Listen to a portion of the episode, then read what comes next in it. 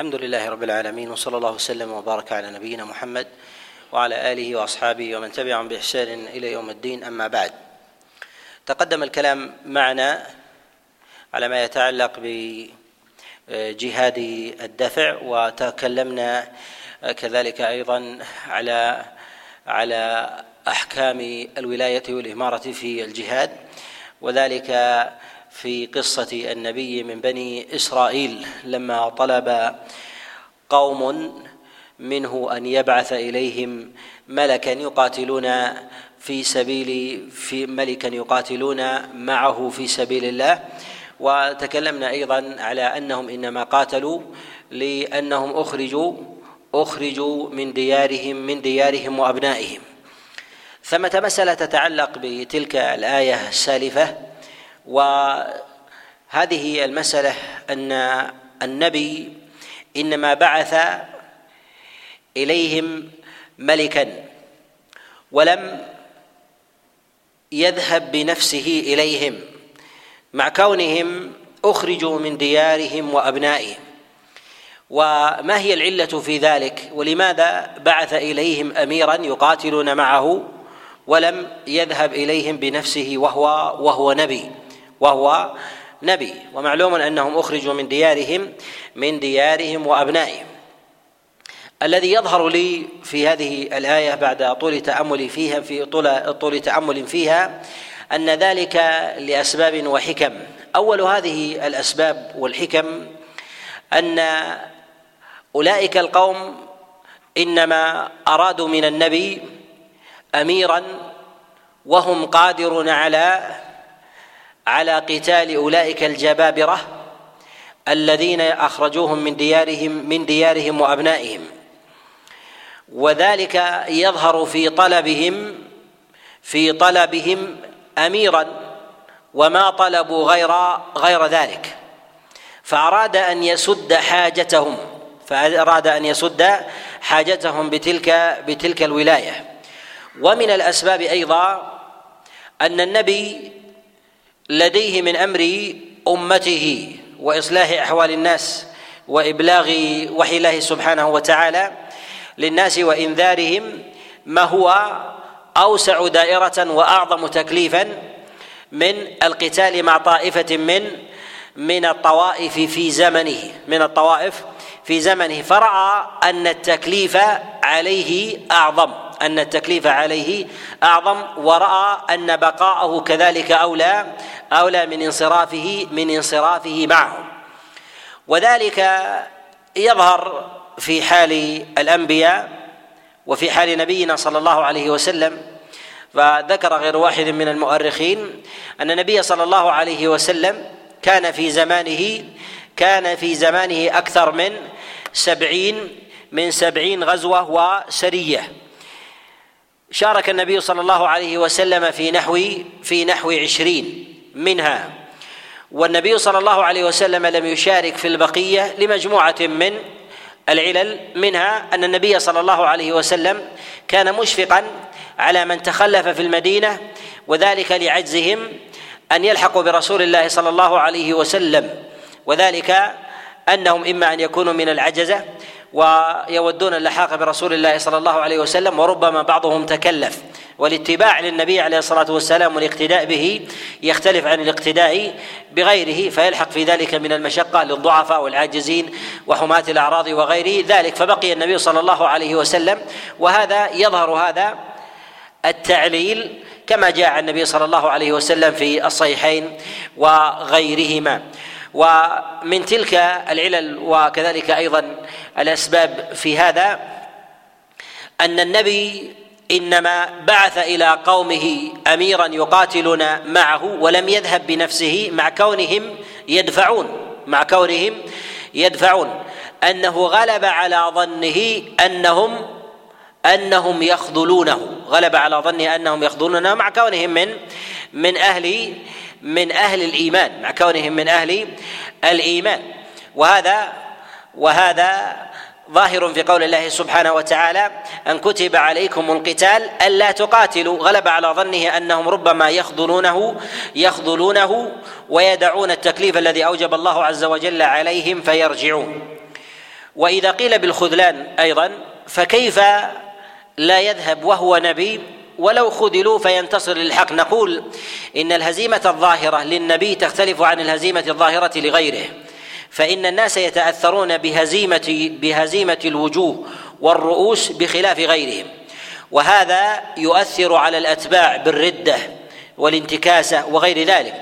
وهذا ظاهر في قول الله جل وعلا ربنا لا تجعلنا فتنة للقوم الظالمين يقول عبد الله بن عباس وكذلك مجاهد بن جابر كما روى بن جرير الطبري وغيره فيما معناه في قوله جل وعلا ربنا لا تجعلنا فتنة للقوم الظالمين. وهذا على لسان قوم قوم موسى.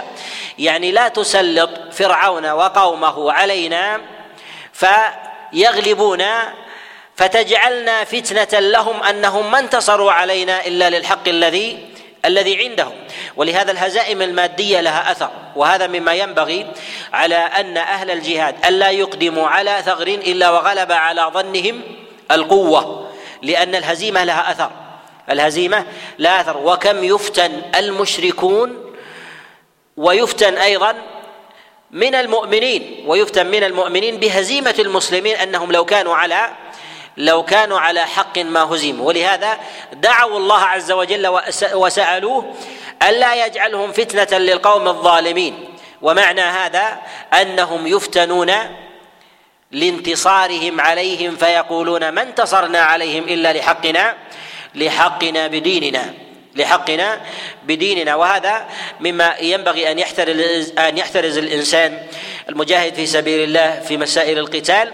وألا يقتحم ما يغلب على ظنه معه الهزيمة ما يغلب على ظنه معه الهزيمة. ولهذا النبي لم يلحق بأولئك مع أنهم أرادوا وبينوا أنهم إنما يقاتلون لأنهم أخرجوا من ديارهم وأبنائهم فبعث إليهم اميرا ولم يذهب بنفسه فيكون ذلك من جملة تلك تلك العلل التي التي لم يحضر لذلك القتال ذلك النبي والعلم عند الله سبحانه وتعالى. وما يلي ذلك في قول الله سبحانه وتعالى لا إكراه في الدين قد تبين الرشد من الغي. هذه الآية ظاهرها المسامحة والملاينة وكذلك أيضا المهادنة والمسالمه وقد اختلف العلماء عليهم رحمة الله تعالى في هذه الآية. هل هي من الآيات المحكمات أم من الآيات المنسوخة؟ اختلف العلماء في هذه المسألة على قولين. من العلماء من قال إن هذه الآية منسوخة بآيات السيف. منسوخة بآيات.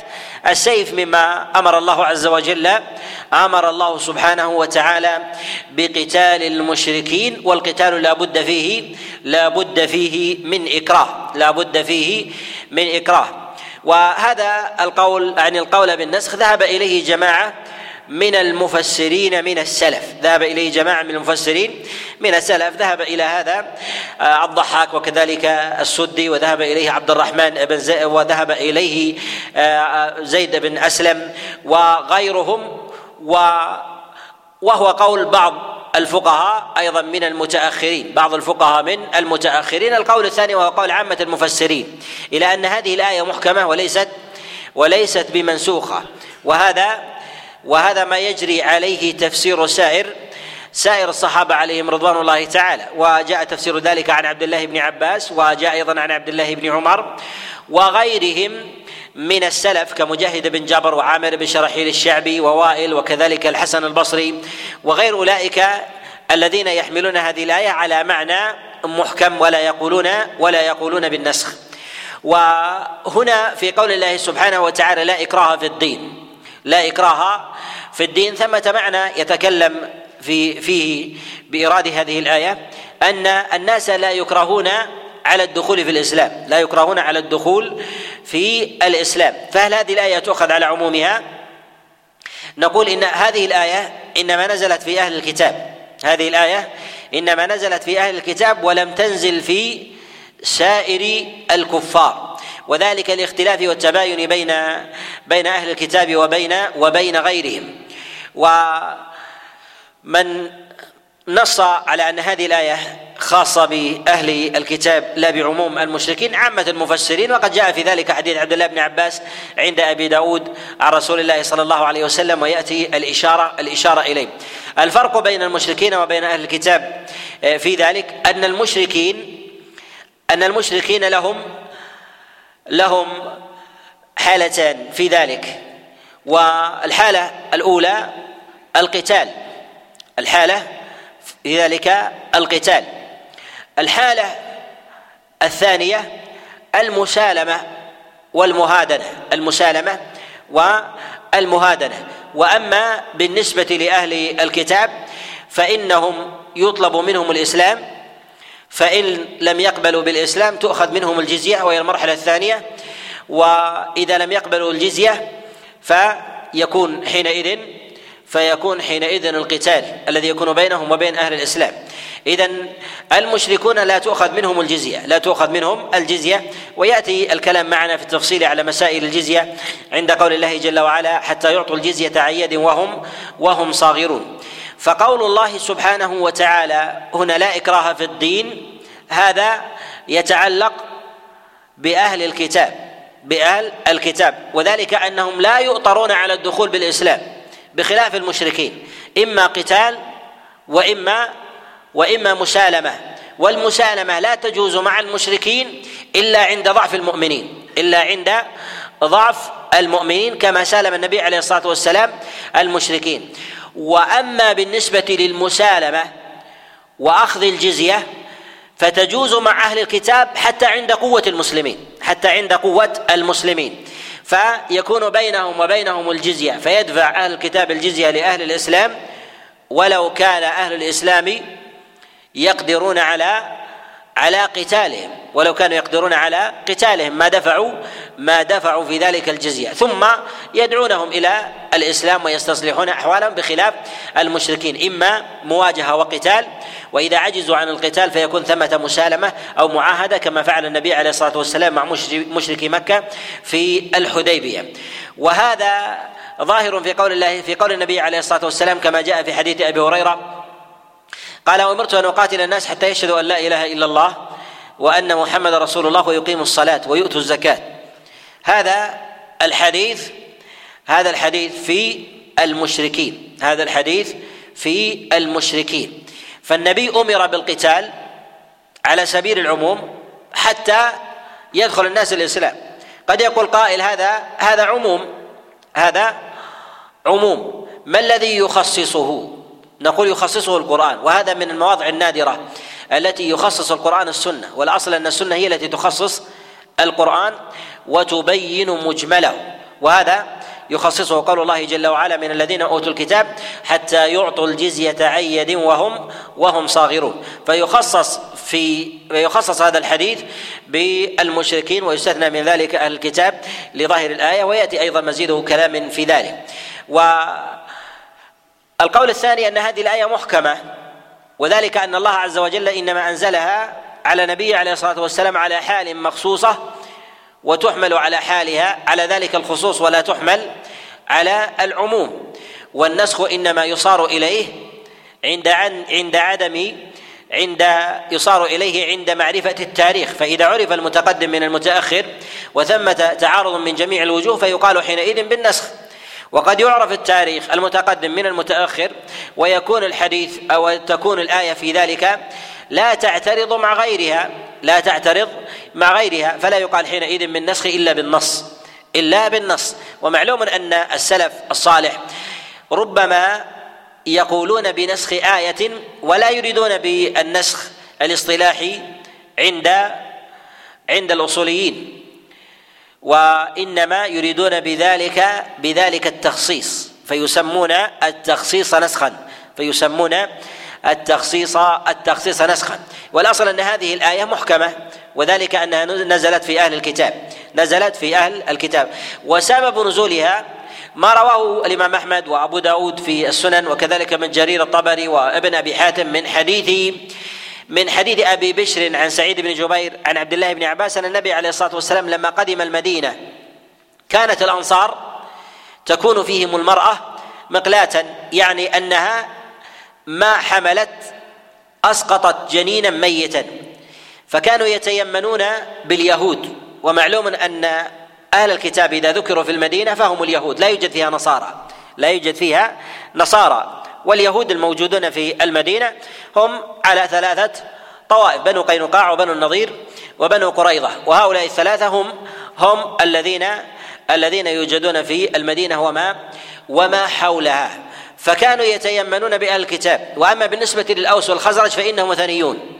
الأوس والخزرج فإنهم وثنيون إلا إلا ما ندر وأهل الكتاب لديهم كتاب والوثنيون ليس لديهم تفاصيل في عبادة. فلا لا يد لم يدخلوا في ألو في اليهودية وذلك لتمسكهم بدين آبائهم. واليهود يأنفون من الدخول في ما هم فيه وذلك لأنهم أهل أهل كتاب. ولكنهم يقرون بفضل اليهود عليهم لأن لديهم كتابا يتلونه. لديهم كتاب يتلونه. فكانت المرأة من الأنصار تقسم أنها إن وتنذر لله أنها إن أنجبت جنينا وسلمه الله إلا أن تجعله رضيعا عند اليهود. رضيعا عند اليهود يرضعونه ويبقى عندهم. فكانت المرأة تفعل ذلك ويفتنون بأن المولود لا يموت أن المولود لا يموت. فلما قدم النبي عليه الصلاة والسلام كان من أهل المدينة من الأنصار من لهم أبناء مما سلف في أمرهم قد بلغ أو شارف البلوغ وكان في بيوت اليهود وكانوا لا ينكرون على أبنائهم إن تهودوا لا ينكرون على أبنائهم أن تهودوا وربما أحبوا تهودهم وكتموه وربما أحبوا تهودهم وكتموه. ولما أخرج النبي صلى الله عليه وسلم اليهود من المدينة قام الأنصار يريدون أبنائهم. قام الأنصار يريدون أبنائهم لأن هؤلاء أبناؤنا وليسوا وليسوا من اليهود لا من بني قريظة ولا من بني النضير ولا من بني قينقاع. فأرادوا فأرادوه فامتنع اليهود منهم. ومن الأبناء من رجع ومنهم من بقي. فأرادوا أن يكرهوا أبناءهم على الرجوع إلى المدينة.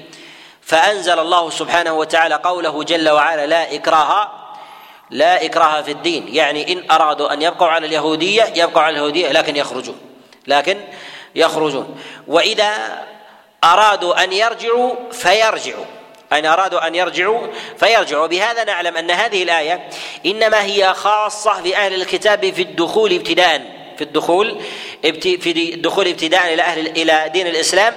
ولا يجب ولا يجب عليهم في حق المسلمين أن يأمروهم بالدخول إلى الإسلام أمرا فيطروهم على ذلك وحده.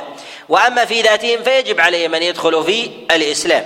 وإن امتنعوا من ذلك فيخضعون لي لأمر المسلمين وحكمهم في حال أهل الكتاب بحسب بحسب الحال. وبهذا نعلم أن هذه الآية تستعمل في غير موضعها وربما أوردها أو ربما أوردها آه، بعض الناس أو الكتاب فيرون من ذلك حرية الدين أو حرية الديانات أو التدين أو أن يفعل الإنسان ما شاء فيريدون قول الله جل وعلا لا إكراه في الدين أن يتدين الإنسان بما شاء من من من الديانات والشرائع من الديانات والشرائع وهذا من المعاني وهذا من المعاني الخاطئة وهذا من المعاني الخاطئة أولا لسبب النزول ثم أيضا أن تكملة الآية مبينة لهذا الأمر وذلك في قول الله سبحانه وتعالى قد تبين الرشد من الغي يعني أن ثمة رشد وثمة غي فكيف تخير بالغي؟ والله عز وجل قد بينه قد بينه لك. وثم أيضا تعارض ما استفاض من النصوص الامر بالقتال والجهاد قاتلهم حتى تكون فتنة. ما هي الفتنة المراد فيها؟ وكذلك أيضا في قول النبي عليه الصلاة والسلام كما في الصحيحين ومرت ان اقاتل الناس حتى يشهدوا أن لا إله إلا الله. وما جاء في حديث عبد الله بن عباس في الصحيح قال من بدل دينه فاقتلوه. وغير ذلك مما يدل على وجوب لزوم الإسلام لمن دخل فيه وأن من لم يدخل فيه ابتداء أنه لا يجب عليه أن يدخله اذا إلا إذا كان من إلا إذا كان من المشركين إذا كان من المشركين فيؤمر بذلك. ولهذا النبي عليه الصلاة والسلام ما أخذ الجزية من وثني. ما أخذ الجزية من وثني وإنما يأخذها عليه الصلاة والسلام من أهل الكتاب ومن العلماء من قال إنما امتناع إنما لم يأخذ النبي عليه الصلاة والسلام الجزية من المشركين لأن الجزية ما نزلت على رسول الله إلا بعد انتهاء الوثنية، الوثنية محلها محلها في في جزيرة العرب في الحجاز وأطرافها ولا نزلت الجزية بعد بعد بعد ذلك. وهذا يأتي الكلام عليه بإذن الله عز وجل معنا في في موضعه. و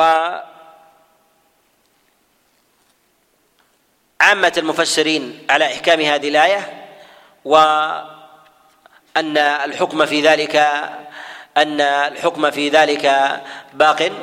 ولم يكن ثمة نسخ, لعدم الاعتراض مع بقية مع بقية الآية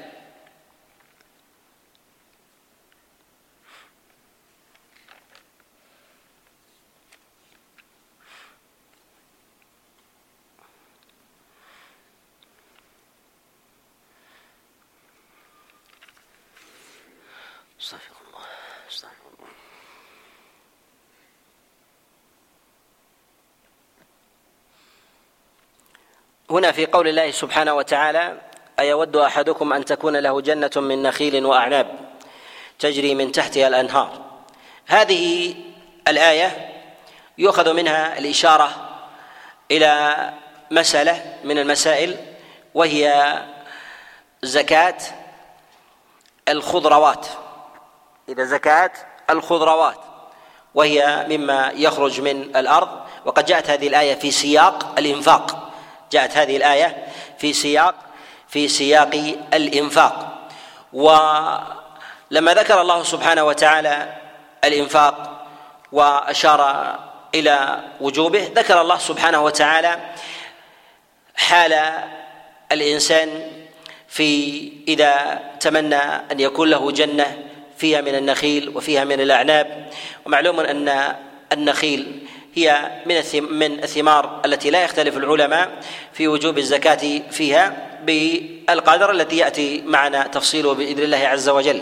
وأما ما كان من أمر الخضروات التي لا تدخر التي لا تدخر تتناول أسبوع أو أسبوعين أو نحو ذلك وإن لم وإن لم يدخرها الإنسان فانها فإنها تفسد.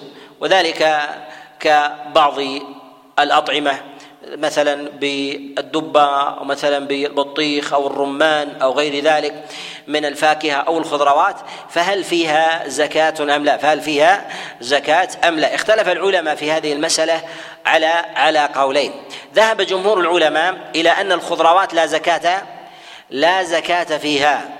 ويستدلون بما جاء عن رسول الله صلى الله عليه وسلم عند الترمذي وكذلك قد رواه الإمام أحمد وغيره من حديث موسى بن طلحة عن معاذ بن جبل أنه قال ليس في الخضروات زكاة. وهذا الحديث وهذا الحديث منكر. وذلك أن في إسناد الحسن بن عمارة وهو متروك الحديث وقد جاء من وجه آخر مرسلا عن رسول الله صلى الله عليه وسلم من حديث موسى بن طلحة عن النبي صلى الله عليه وسلم ولا يصح ولا يصح أيضا.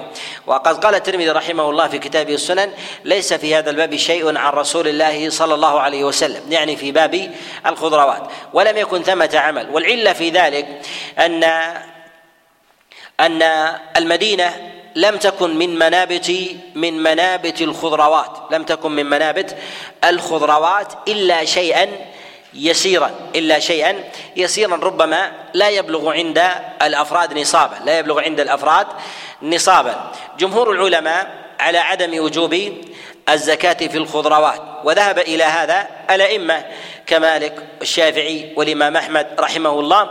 وذهب طوائف من أهل الرأي وهو قول أبي حنيفة إلى أن في الخضروات زكاة إلى أنه في الخضروات زكاة.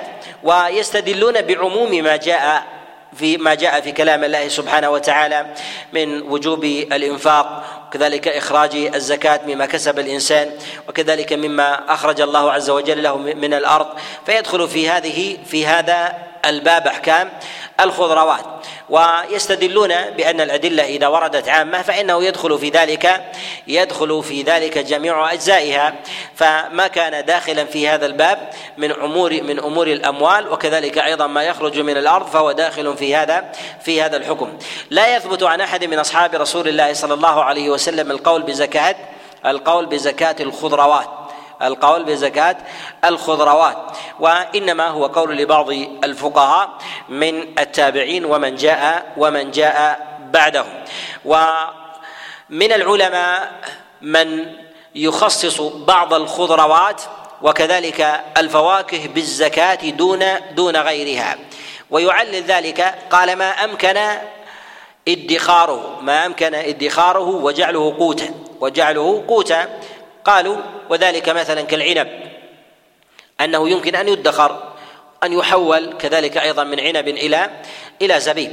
فهذا يمكن أن ينتفع أن ينتفع فيه وليس الانتفاع من ذلك محدد بزمن أو بأسابيع قطف ثماره. ثم بعد ذلك يزول. ومن العلماء من قال إن حكم الخضروات والفواكه واحد. وهل يتأثر الحكم في هذا مع اتساع مع اتساع قدرة الناس وتمكنهم من الحفاظ على الخضروات ونحو ذلك سواء في البرادات وغير ذلك مما يحفظه الناس؟ نقول إن هذه الأشياء كلفة على الناس. هذه الأشياء كلفة. فالمال الذي يحفظ بكلفة ويشق عليهم لا يقال أن مجرد القدرة المادية على حفظها أن هذا من الأمور التي توجب توجب الزكاة. فتلك كلفة تزيد عن غيرها. وإنما لم يأتي في النصوص زكاة الخضروات. ذلك لأن الخضروات والفواكه إنما هي لزمن محدود فمنها ما ينبت وإذا لم يستعمل أسبوعا أو عشرة أيام أو ربما دون ذلك أن هذا مما مما يفسد. وإخراج الزكاة في في مثل هذا ربما يضر به ربما يضر بالإنسان بخلاف المتقوم أو ومما أيضا يتقوته الناس ويدخرونه كالتمر فإن التمر يبقى سنين وكذلك أيضا الحبوب ومن الحنطة والأرز وغيرها مما مما يستطيع الناس أن يدخروه بلا بلا كلفة ولا مؤونة فيجب في ذلك فيجب في ذلك الزكاة. بخلاف الخضروات إذا لم يتناولها الإنسان ولم يبيعها فسدت عليه. إذا لم يتناولها ولم يبيعها فسدت عليه. ففسادها وخسارتها الخسارة فيها أظهر من الخسارة فيما فيما يقتات. ولهذا قالوا إن العلة في الشريعة في عدم زكاة الخضروات والفواكه في هذا ظاهرة رحمة بالناس ويسرا ويسرا عليهم حتى لا يشق. هل يقال بما يمكن أن يدخره الناس قوتا لهم أنه يجب فيه الزكاة سواء استطاعوا أن يدخروه بلا كلفة عينا أو حولوه إلى غيره؟ من من الأطعمة وذلك مما يستطاع أن يجفف وذلك مثلا من العنب يحول إلى زبيب أو مثلا من الدبة يحفظ على صورة معينة أو يجفف ثم يستطيعون أن ينتفعوا منه بعد ذلك. فهل يقال بوجوب الزكاة؟ يقال الأصل في هذا عدم الوجوب عدم الوجوب في هذا. ولو أنفق الإنسان في لعموم قول الله سبحانه وتعالى وآتوا حقه يوم حصاده لعموم ذلك وإلا فالحصاد إنه من جهة الأصل لا يكون إلا إلا على الحبوب الحبوب والثمار. ثم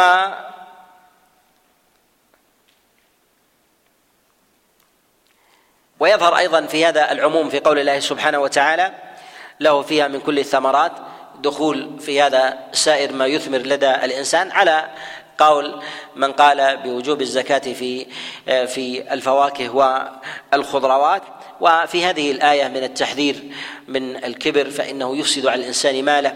وإنما اقترن الكبر هنا بسياق الإنفاق أن الإنسان إذا ازداد كبرا قل إنفاقا قل إنفاقا. لماذا؟ لأنه يروم علوا ورفعة.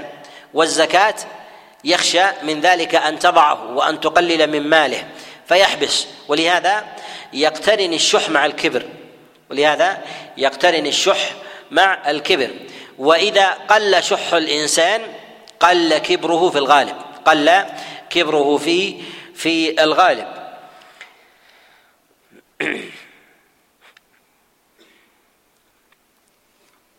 ثم الآية التي تليها في قول الله سبحانه وتعالى يا أيها الذين آمنوا أنفقوا من طيبات ما كسبتم ومما أخرجنا لكم من الأرض. في هذه الآية وجوب الإنفاق وتقدم معنا في قول الله سبحانه وتعالى يا أيها الذين آمنوا أنفقوا مما رزقناكم وأن المراد بالرزق وكذلك الطيبات جميع الأموال. كما روى ابن جرير الطبري عن حجاج عن ابن جريج قال الأرزاق هي الأموال. وجاء ذلك عن سعيد بن جبير وغيره أن المراد بالأرزاق وكذلك أيضا الطيبات ما يؤتاه الإنسان من مال. والمال في ذلك إما أن يكون من النقدين وإما أن يكون أيضا من الماشية وإما أن يكون أيضا من الزروع والثمار بجميع أنواعها. يستدل بعضهم بهذه الآية أيضا على وجوب على وجوب زكاة الخضروات وكذلك أيضا الفواكه لأنها من عموم ما يخرج من الأرض.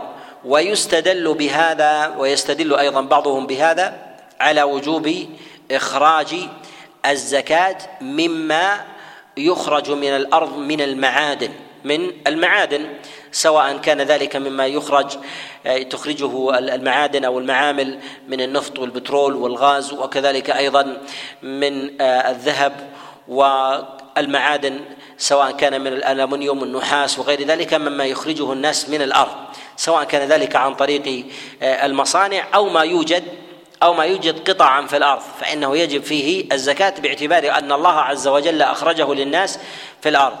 زكاة النفط وكذلك أيضا الغاز وما في حكمه من المعادن. هذا من مواضع الخلاف. هذا من مواضع الخلاف. ومن قال بزكاته أيضا اختلف فيه على ماذا يخرجه على ماذا يخرجه. هل يخرجه بالركاز؟ ويجب فيه الخمس فيخرج عشرين بالمئة منه أم يخرجه ما يكون مما يخرج من الأرض من الثمار فيأخذ في ذلك حكمها. ثم أيضا من جهة الحكم هل ما كان بمؤونة يختلف عن ما كان بمؤونة؟ فإذا كان الإنسان يخرج ذهبا مثلا ويفت حجرا ويحفر مثلا آه، حفرا ولا يخرج من ذلك إلا شيئا يسيرا من الذهب وقد تكلف من جهده يجب عليه أن يخرج ما يخرجه الإنسان مما يخرجه مثلا مما طفح على الأرض من قطع المعادن أو الذهب أو نحو أو نحو ذلك فهل الحكم في ذلك يتغير أم لا؟ أولا بالنسبة لتقرير هذه المسألة نقول إن ما يخرج من الأرض مما دل عليه الدليل نقول هي الحبوب والثمار والركاز مما يكون مما يكون فيها. والركاز هو ما يوجد مما له قيمة سواء كان من الذهب أو الفضة مما كان من بقايا الجاهلية مما كان من بقايا الجاهلية وكنوزهم ونقول ان ما يوجد بطن الأرض من الأموال على حالين. الحالة الأولى أن يكون ذلك من بقايا من بقايا الجاهلية فهذا يسمى ركازا فهذا يسمى ركازا. الحالة الثانية ما يوجد في الأرض من بقايا الإسلام. من بقايا الإسلام لا من بقايا الجاهلية. فيعلم انه أنه من عهد إسلامي. كالذي يوجد مثلا مما من الدنانير أو الذهب أو غير ذلك مما يوجد مما يختم عليه مثلا الدولة الأموية أو العباسية أو العثمانية أو غيرها فيوجد قطع أو قلائد آه، أو أقراط أو غيرها من من الذهب فيوجد في بنايات أو في بيوت قديمة أو نحو ذلك. هذا هل هو ركاز ليس بركاز. هذا هذا يأخذ أحكام اللقطة. يأخذ أحكام؟ يأخذ أحكام. اللقطة. وما يجب في ذلك؟ يجب فيه التعريف. قد يقول قائل هذا له 500 سنة فكيف يعرف ونحو ذلك؟ نقول يعرف. الإنسان وجد كذا في مظانه. إذا وجده في بلد أو أو أهل دار فربما كان له ورثة أو وريث ولو وجده ولا واحدا يعطيه إياه. إذا كان صاحب هذه الدار أو صاحب هذه البستان فغلب على الظن انه أنه له.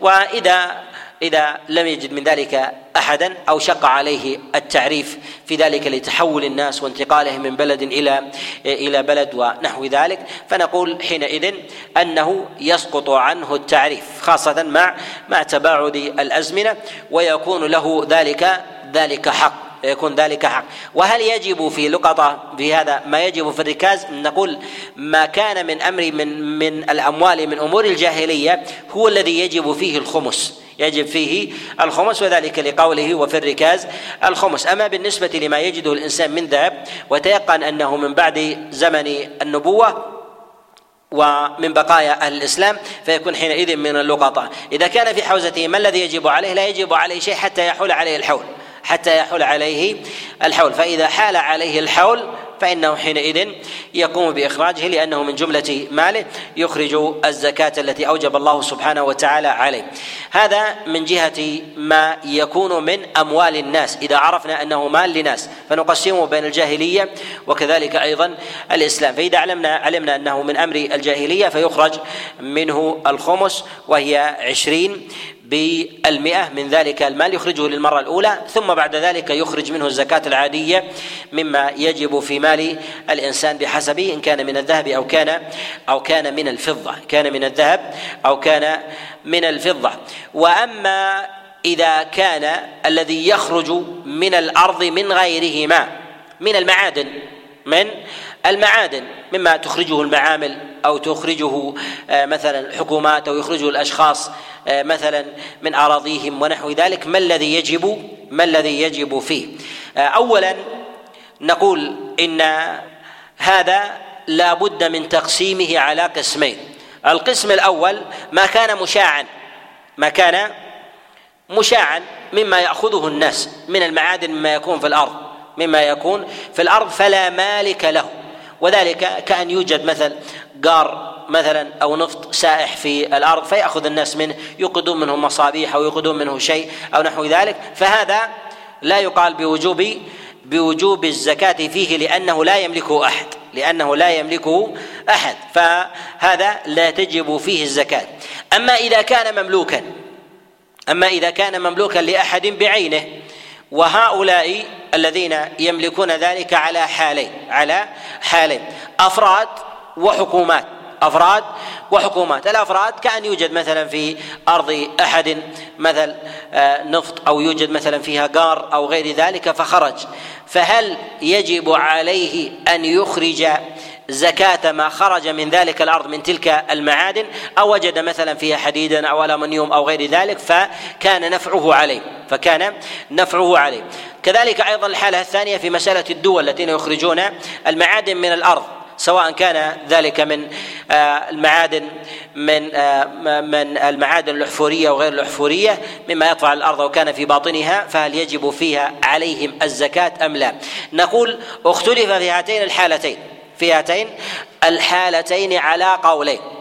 من العلماء من قال بوجوب الزكاة بوجوب الزكاة وهذا يجري عليه مجرى قول الحنفية في هذا لأنهم يوجبون ذلك بما خرج من الأرض عموما لظاهر هذه الآية فيخرج ذلك على قولهم. وذلك أيضا على أصلهم في القاعدة أنهم يقولون بالقاعدة أن دلالة العموم تأتي على جميع أجزائه قطعا تأتي على جميع أجزائه قطعا بخلاف جمهور العلماء فإنهم يقولون إن دليل العموم أو دلالة العموم لا تأتي على جميع أجزائه بالقطع وإنما تأتي عليه بالظن. ولهذا جمهور العلماء لا يقولون بأن العموم إذا جاء إذا جاء في كلام الله عز وجل أو في كلام رسول الله صلى الله عليه وسلم أنه يأتي على جميع أجزاء العموم ب بالقطع في جميع الصور فإذا قيل ما أخرج من الأرض فيأتي بالقطع على المعادن والحبوب والثمار والخضروات فكأن النص جاء على جميع أفرادها. يقول لا وإنما هو ظن على جميع أفرادها ويقين على بعضها إذا اقترن بقرينة أخرى. بقرينة بقرينة أخرى فلا يجعلون الدليل العام قطعي على جميع الأجزاء بخلاف الحنفية الذين يقولون انه إنه في ذلك قطع على جميع الأجزاء وعلى قول الحنفية وقاعدتهم في ذلك أن ما خرج من الأرض أن ما خرج من الأرض سواء كان من النفط أو أو أو الغاز أو كذلك أيضا من المعادن من الذهب والفضة وغير ذلك مما يخرجونه من الجبال أو الأودية والحجارة وغير ذلك أنه يجب فيه الزكاة. وما المقدار في هذا؟ على من قال بوجوب الزكاة. ما المقدار؟ فهل تخرج على أحكام الركاز؟ فهل تخرج على أحكام الركاز؟ أم تخرج على أحكام الثمار؟ على أحكام الثمار فكلها خارجة من الأرض. إذا قلنا بهذا فثمة فرق وذلك أن الركاز أن الركاز يخرج منها عشرين بالمئة.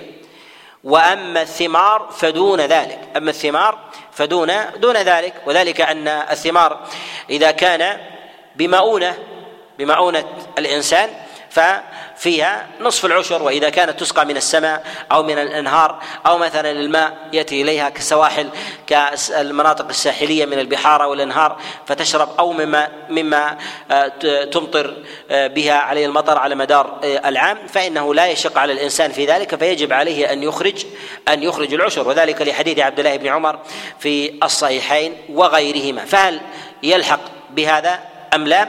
أم يلحق بالركاز. أم يلحق بالركاز. من جهة القاعدة والنظر الأصل في هذا أنه لا تجب فيه الزكاة. لا تجب فيه الزكاة. وعلى القول بوجوب الزكاة فتخريجها على الثمار أولى من تخريجها على الركاز. لماذا؟ لأن الركاز لا مؤونة باستخراجه وإنما التقاطه.